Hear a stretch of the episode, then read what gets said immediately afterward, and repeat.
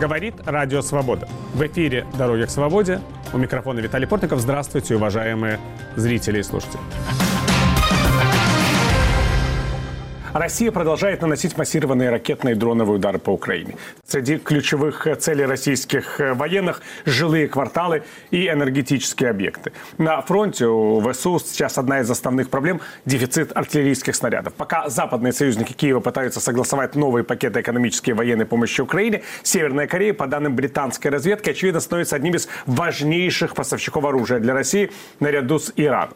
Почему в Украине многие критикуют предложенные правительством новые правила мобилизации? Как может развиваться ситуация на фронте в ближайшие месяцы? И есть ли у властей Украины план в ответ на возможное сохранение помощи Соединенных Штатов и Европейского Союза? Ответы на эти и другие вопросы мы будем искать с нашим гостем. В студии Юрий Луценко, украинский политик, капитан вооруженных сил Украины, в прошлом генеральный прокурор и дважды министр внутренних дел страны. Здравствуйте, Юрий. Здравствуйте. Но прежде чем мы начнем разговор, посмотрите сюжет о ситуации на фронте за западной помощи и планах э, вооруженных сил Украины на этот год. Достигнутый вооруженными силами Украины минувшим летом паритет на фронте сменился доминированием российской армии на отдельных участках. Россияне накапливают войска и атакуют, однако все их попытки прорвать украинскую оборону терпят неудачу. Самые острые сейчас проблемы ВСУ – дефицит артиллерийских боеприпасов и отсутствие техники для разминирования полей. В то же время Россия не только увеличивает собственное производство боеприпасов и вооружений, но и продолжает получать военную помощь от Ирана и Северной Кореи. По словам представителя Совета национальной безопасности США Джона Кирби, в Россию из Северной Кореи поступают не только снаряды, но и баллистические ракеты – Наша информация указывает на то, что Корейская Народно-Демократическая Республика недавно предоставила России баллистические ракеты и установки для них. 30 декабря 2023 года российские войска запустили по крайней мере одну из северокорейских ракет по Запорожской области. Еще несколько таких ракет были запущены Россией по территории Украины 2 января в ходе массированной ночной воздушной атаки. Россия с первых дней января проводит массированные ракетные и дроновые удары по Украине, включая городские жилые кварталы и энергетические объекты. В отличие от прошлого года, украинские военные при помощи большего количества западных систем противовоздушной и противоракетной обороны лучше справляются с перехватом целей противника – Хотя за последние две недели Россия потеряла не менее пяти истребителей, у нее по-прежнему остается относительное преимущество в воздухе. Ситуация может измениться весной, когда на вооружении ВСУ появятся американские истребители F-16. Для Украины остаются критически важными военные поставки из США и Европейского Союза. Однако западные союзники Киева уже почти два месяца не могут согласовать долгосрочные пакеты экономической и военной помощи.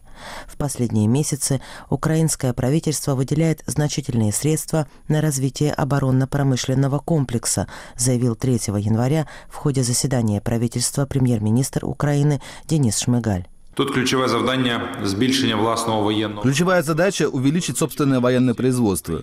Производственные мощности украинского ОПК в 2023 году выросли втрое. Амбициозная цель на текущий год – достигнуть шестикратного роста. Это означает больше дронов, больше снарядов, больше патронов и бронированной техники для наших военных. Для наших військовых. Кроме собственного производства, Украина начала и совместную оборонную деятельность с Турцией, Румынией, Польшей, Великобританией. Соответствующие договоренности Киева достигнуты с Чехией, США и Германией. В конце 2023 года правительство внесло на рассмотрение Верховной Рады законопроект, ужесточающий правила мобилизации и ответственность за уклонение от воинской службы. Инициативы Кабинета министров раскритиковали правозащитники и парламентская оппозиция, отметив, что отдельные нормы законопроекта противоречат Конституции страны. Закон, предусматривающий дополнительную мобилизацию в течение года нескольких тысяч сотен мужчин, Рада должна принять до конца января. В 2024 году главной целью ВСУ, как отмечает Американский институт изучения войны, будет оставаться аннексированный Крым. На полуострове размещаются основные базы снабжения российской группировки войск на юге Украины – Вторую неделю украинские военные наносят удары по военным целям полуострова, уничтожая в том числе и командные пункты противника. Когда в 2004 году вы стали впервые министром внутренних дел Украины, и появилось такое правительство на волне народного доверия, может сказать, первое за всю историю независимой Украины, министры этого правительства отправились на каток, мне кажется, угу. по предложению вице-премьера Николая Томенко. И вот тогда оказалось, что это некий новый такой коммуникационный прорыв, Хотя на самом деле, мне кажется, что коммуникация, она состоит не в том, что министры, как все остальные, там катаются на коньках или на лыжах. И каждый раз, когда речь идет о каких-то критических моментах в украинской истории, мы наблюдаем это отсутствие реального такого взаимопонимания между властью и обществом, даже тогда, когда власть, казалось бы, вот-вот только вышла из этого самого общества, потому что нынешнее ведь руководство и нынешнее правительство, оно 2019 года вообще политикой не занималось. Ну, во-первых, я на этом катке не был. Ну, допустим, да. Хотя, действительно, действительно тогда правительство демонстрировало новизну не столько для коммуникации с обществом, сколько чтобы доказать, что мы оторвались от... Э. Номенклатуры, да. Номенклатуры, совка, закрытости, понтов, вот этих всех обязательных мерседесов э, и прочей э, дуистики. Но, честно скажу, если сейчас анализировать все эти годы, то и Ющенко – и его министры, и я в том числе, мы тогда были наивны и считали, что для изменений страны достаточно поменять руководство. То есть ставишь нового министра, министерство будет хорошее. Ставишь нового там, руководителя фонда Росимущества, и оно станет э, честным и эффективным. На самом деле проблема оказалась намного глубже, и об этом я понял только в тюрьме.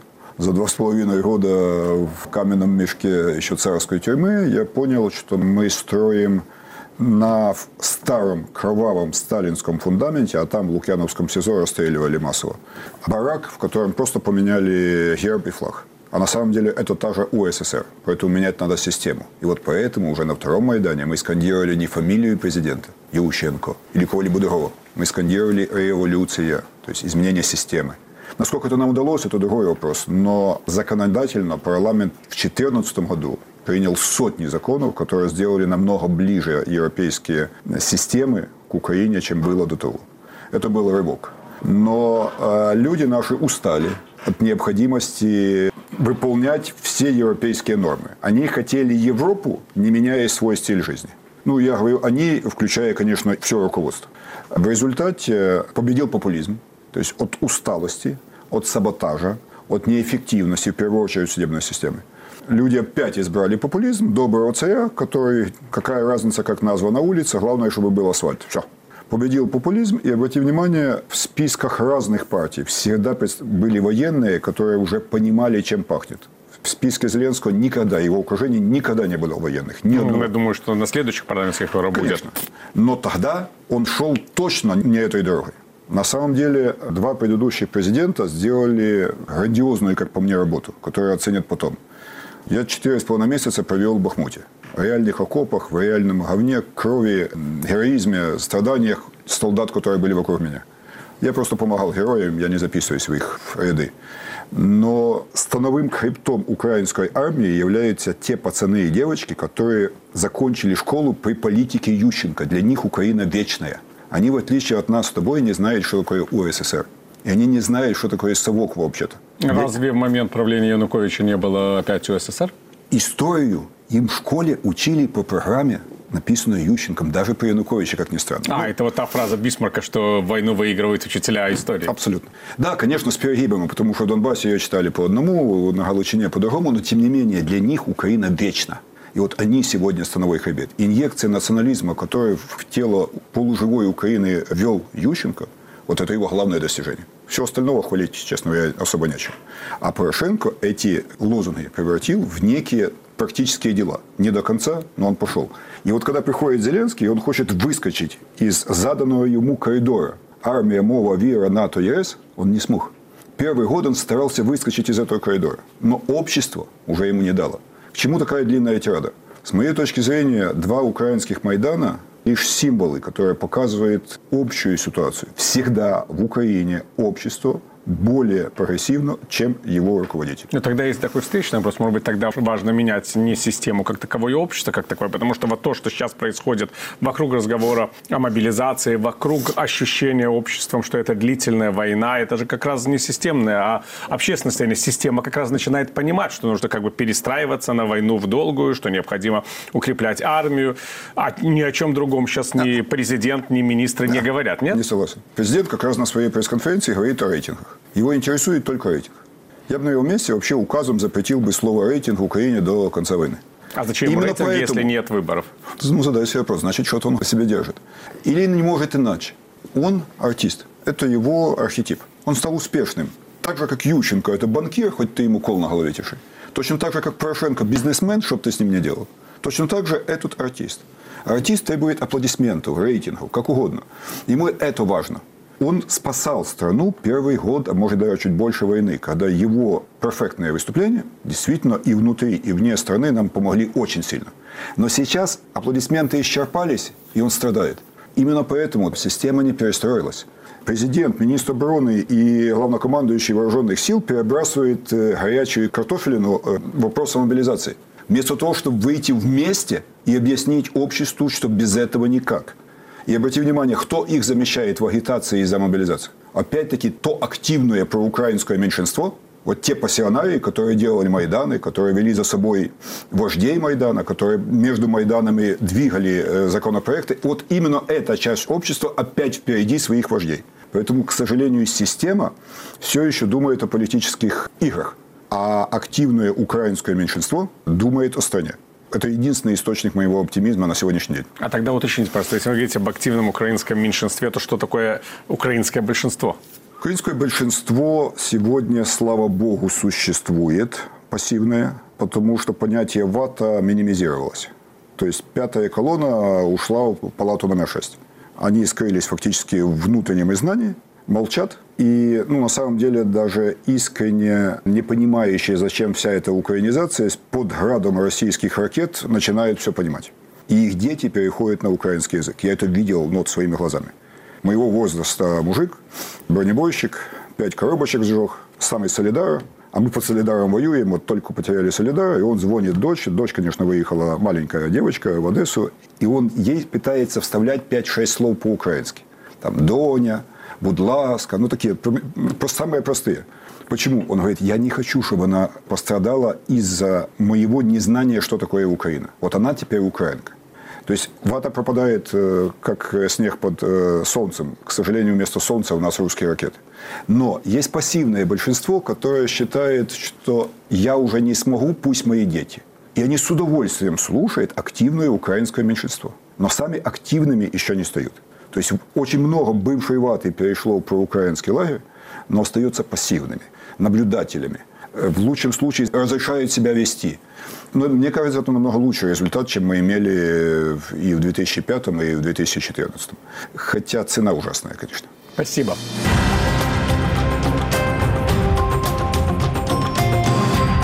Эфире программа «Дорога к свободе». Ее можно слушать в нашем радиоэфире смотреть на канале «Настоящее время». Наш гость – украинский политик, капитан Вооруженных сил Украины Юрий Луценко. Мы говорим о новом этапе российско-украинской войны, новых правилах мобилизации, перспективах получения Украины западной помощи. Ну, вот, собственно, мы говорили об украинском обществе в первой части нашей программы. А меня, честно говоря, еще очень серьезно беспокоит и здоровье западных обществ. Потому что если бы не было сейчас вот этих вот проблем с получением американской помощи Украины, если бы мы не ждали сейчас, как завершится саммит Европейского Союза, внеочередной, специально для этих 50 миллиардов евро, может быть, ситуация и в самой Украине была бы не такой сложной? Я бы даже поднял масштаб.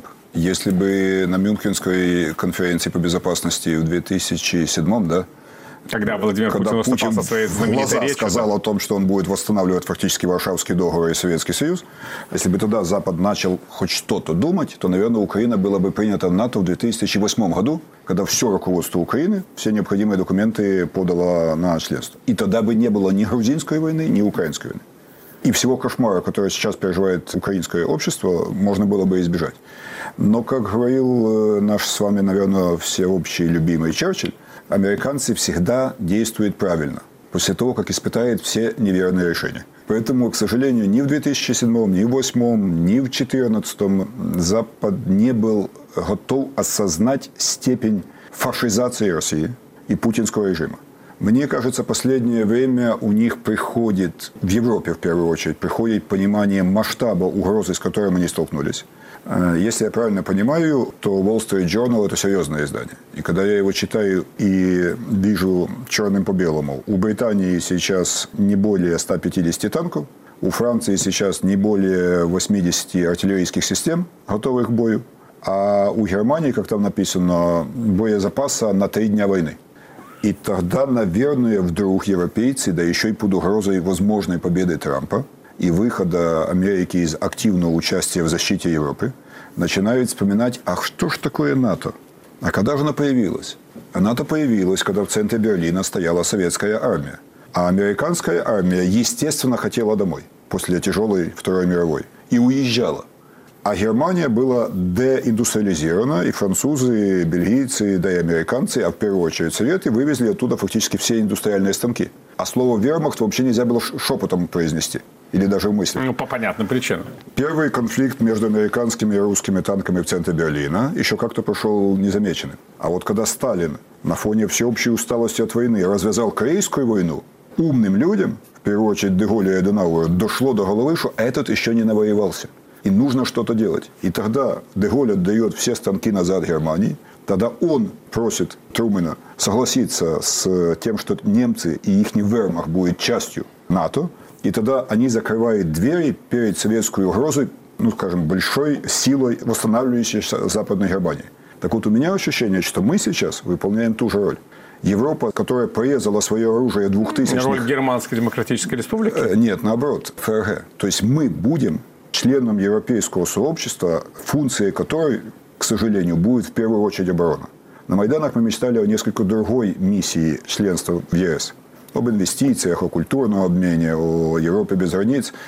К сожалению, мы будем, скорее всего, вместе с Польшей выполнять роль буфера. В 30-х годах была Польша, санитарный буфер Советской России. Вот теперь мы вместе будем этим буфером, наверное, вместе с балтийскими государствами. И к этому надо готовиться. То есть, скорее всего, Европа раскручивает свое ВПК, Европа сейчас входит в страшные испытания политических изменений, страшные с нашей точки зрения, опасные для нас и выйдет через всеобщие выборы следующего года, наверное, с новым пониманием модели Европейского Союза и, возможно, нового формата оборонных союзов наряду с НАТО. А наоборот, не может быть, что европейцы просто решат, что нужно Могут. договариваться с Россией? Могут, поэтому я и говорю, это будут страшные выборы. Потому что популизм кругом толкает э, показывать пальцем на Украину как источник социальных проблем. И почему-то никто не хочет вспомнить, сколько стоит поддержка Украины – ну, конкретно, американцы заплатили 0,3% своего бюджета на поддержку Украины. 150 миллиардов, грубо. А Европа 0,4%. Еще меньше, там около 80 миллиардов. Но у меня вопрос, а сколько вы, господа, выпустили пустых денег на чеки во время пандемии? Не 6 триллионов, не? Что-то мне так вспоминается именно 6 триллионов. Так может быть инфляцию надо искать там, в чеках Трампа, а потом и его сменщика? А потом и Меркель и всех остальных? Может, так надо честно сказать, что вся проблема инфляции связана совершенно не с украинской войной и даже не сильно повлияли российские энергетические поставки. Ну, имеется в виду разорвание их. Так вот, на этих выборах для нас они будут очень опасными. Я все-таки надеюсь, что здравое, консервативное европейское мышление приведет к победе тех, кто понимает страшную опасность Путина. Ведь Путин возглавляет совсем другую Россию, чем она была 20 лет назад.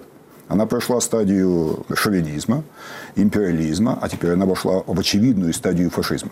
И в открытую угрожает не только захватить 40-миллионную страну, но и двигаться дальше. Ну, тут опять-таки возникает вопрос, с которого мы все начинали, коммуникация. Вот насколько вообще Украина может с западными странами, западными правительствами коммуницировать не путем речей в парламентах, угу. а путем какой-то серьезной работы с обществом, чтобы показать, что опять-таки мы не просто там, там государство, которое не уступчиво в поиске мира, а мы государство, которое защищает соседние страны. Даже не от войны, а от дестабилизации как таковой. Украинская диаспора сегодня должна быть в состоянии боеготовности э, номер один – Кругом, где есть украинская диаспора, кругом есть поддержка Украины. Где она пропадает, где она провисает, где она делится на разные фракции, там возникают проблемы. Назовите любую страну, и это аксиома, совпадающая с результатами. Поэтому диаспора, массовые, мне кажется, поездки наших политиков, работников искусства, поэтов, писателей, скульпторов, э, мыслителей дум, кого угодно, детских э, коллективов, спортсменов, они должны ехать туда и говорить со своими сегментами рассказывая, что здесь происходит и чем это пахнет для европейского будущего. Ну, есть еще большие надежды, мне кажется, и на Западе, кстати, и в Украине, на то, что изменится сама Россия, вот если не будет Путина. Но, кстати, я вам должен напомнить, я освещал ваш визит в Москву в 2004-2005 году, когда пятом, вы, пятом, пятом, да, когда вы прибыли в Москву и встречались тогда с тогдашним министром внутренних дел Российской Федерации Рашидом Нургалеевым, он сейчас первый заместитель секретаря Совета Безопасности России. Кто никуда это не была, делся. Это была феерическая поездка. Ну вот, я, эта поездка была такой демонстрацией пренебрежения к Украине. Как и, между прочим, все другие поездки других украинских э, чиновников. Я освещал тогдашний визит секретаря Совета национальной безопасности и обороны Петра Порошенко в Москву. Примерно были подобные у меня извини, эмоции. Извини, Но я просто вспомнил вашу поездку, потому что она для меня была вот доказательством всего. А для меня это было ну, просто э, обалденная неожиданность. Первый визит еще был более-менее. Ну, визит холодный, никакой. Потом аутрек, заходим в кабинет к Нургалиеву. Он говорит, что бы ты хотел? Я говорю, выдай мне вот людей, которые обворовали Украину и сейчас прятались у вас. И даю ему список, там человек 15. Он ее рвет при мне и говорит, «Э, Дон своих не выдает. Говорит, запомни, Россия стоит потому, что любой ее друг здесь всегда найдет убежище. И я понял, что она больше разговаривать не о чем. Но есть же процедуры. У нас э, введенные было раз в год совместная коллегия Украины и России. И вот я приезжаю туда, журналистов ведут автоматчики в туалет. Нас останавливают часа на 4 в аэропорту в каком-то секторе, который внесен колючей проводкой. Потом э, не просто с мигалками везут, а ну, с военизированной охраной с автоматами на борту. Приезжаем туда, значит, совещание праздничное или обед, или ужин, уже не помню. И главное, значит, и музыкальный День Победы. Ну, короче, весь советский и русский шовинистический набор, вот все там – мой адрес не дома, не улица, мой адрес Советский Союз, все это исполняется серьезным видом. Вот. Ну, а я же специфический человек, поэтому в следующий раз у меня эта встреча, я ему высылаю согласовать меню, потому что Нургалиев там специфический по питанию, и прописываю, значит, а как раз была агрессия в Грузии, я пишу, значит, там, вино грузинское такое-то, потом грузинские блюда такие-то, песня «Упа родилась на Волыни», следующее, потом «Ще не вмерла Украина», все, он пришел, министр занят, прибыть не может. И самая феерическая штука, после всего этого совещания, я говорю, можно я в книжный магазин заеду на работу? Он на меня так дико посмотрел, в смысле? Я говорю, ну, книжки хочу купить. Ну, он не поверил, поэтому картина была моя любимая воспоминание про Москву. Я после этого там ни разу не был. Приезжает четыре машины с мигалками, выходят автоматчики, выходит какой-то, ну, я в цивильном в очках мужик, заходит в книжный, скупаю штук там 30-40 книг, за мной эти гориллы с автоматами носят эти сетки книг, а те, кто без автоматов, шнырит, с кем же я тут должен встретиться? Но они не могли поверить, что я не встречаюсь с каким-то агентом. Но этих книг набрал, загрузил багажник, улетел. Больше никогда в Москве не был, и, в принципе, смысла нету. Но тогда это еще были вегетарианские времена. Это была подготовка. Но Потом, она же уже все это ощущала. Ну, уже начинался шовинизм, да? Потом начнется империализм, верните наши земли, а потом с Вагнером и их молотом уже пришло к чистому фашизму. Поэтому, смотрите, не в Путине дело. Я вообще лично, я считаю, что Путин лишь э, инструмент власти под названием КГБ. Точно так, как и Янукович был назначен просто политическим представителем донецкой мафии, но потом поверил, что он царь. Ну, в общем... Э, Путин тоже поверил, что он царь, Абсолютно. Да, И он верит же. искренне. Путин поверил, что не Патрушев с его КГБистской системой, а он, Путин, император. Поэтому я лично считаю, что если Путин уйдет, на его место придет любой другой, кого определит КГБ. Тем более, что сила Путина ведь не в том, что он полностью контролирует элиты, а в том, что его поддерживает очень серьезное большинство россиян любых прослоек, кроме молодежи. Поэтому изменений в России можно ждать, мне кажется, только когда сегодняшняя молодежь до 35, которая, кстати, 80% не поддерживает войну, вырастет и сбережет мозги. И станет демографическим большинством. Ее очень мало в России, к сожалению, потому что рождаемость Но если сбережет падает. мозги до этого времени. Вот если это произойдет, тогда окей. Если нет, смена Путина на Патрушева или там, называйте кого хотите, я их, в общем-то, тогда, не особо тогда знаю. у меня есть последний вопрос при всех таких раскладах, на что надеяться. Щит и мяч. У Украины должен быть щит и меч. В 2016 году мы завершили закрытый цикл ракетного производства. Сейчас именно по нему летят российские ракеты. Это последняя атака, да, была? 30 декабря. Да. Мы должны иметь и щит, то есть зенитно-ракетные комплексы, и короткой, средней, и дальней дистанции, и меч, оружие возмездия. Учитывая серьезный ущерб, который нанесли российские удары, надо производство, очевидно, перемещать либо в подземные площади, которые были построены Советским Союзом, либо за рубеж, поближе к нашим кордонам. Но мы должны иметь щит и меч. Сегодня, я думаю, что мы имеем право, ну, во-первых, наказать тех, кто разрушал ракетный комплекс наш, а после этого просить у наших партнеров по антипутинскому фронту оружие возмездия без ограничения ударов по российской территории. Прилетела ракета в Харьков, должна полететь в Россию. То есть мы не первые. Но оружие возмездия должно у Украины существовать. Это единственное, что может нам обеспечить жизнь с таким соседом.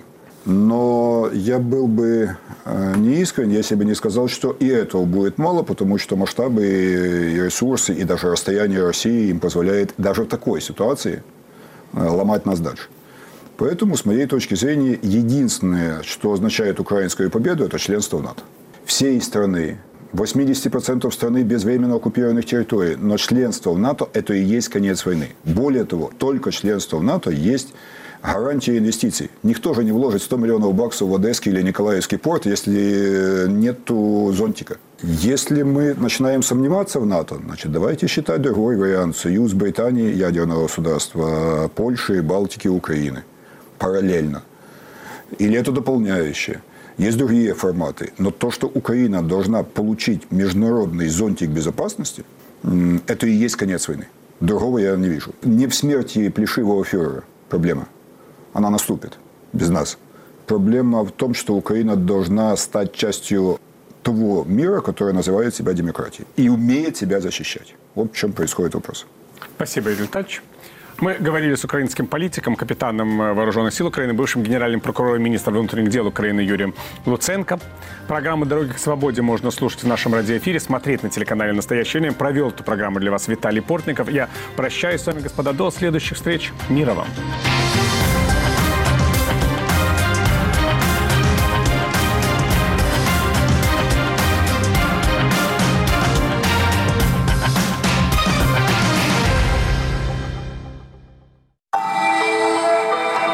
Война в Донбассе, переворот в Судане или восстание в Венесуэле. Будущее Европы и выходки африканских и азиатских диктаторов. Борьба с наркоторговцами и приключения нелегальных мигрантов. Все это обычные темы программы «Атлас мира». Слушайте каждую среду в 20.32 по московскому времени и на средних волнах в 23.32. И всегда на сайте свобода.орг.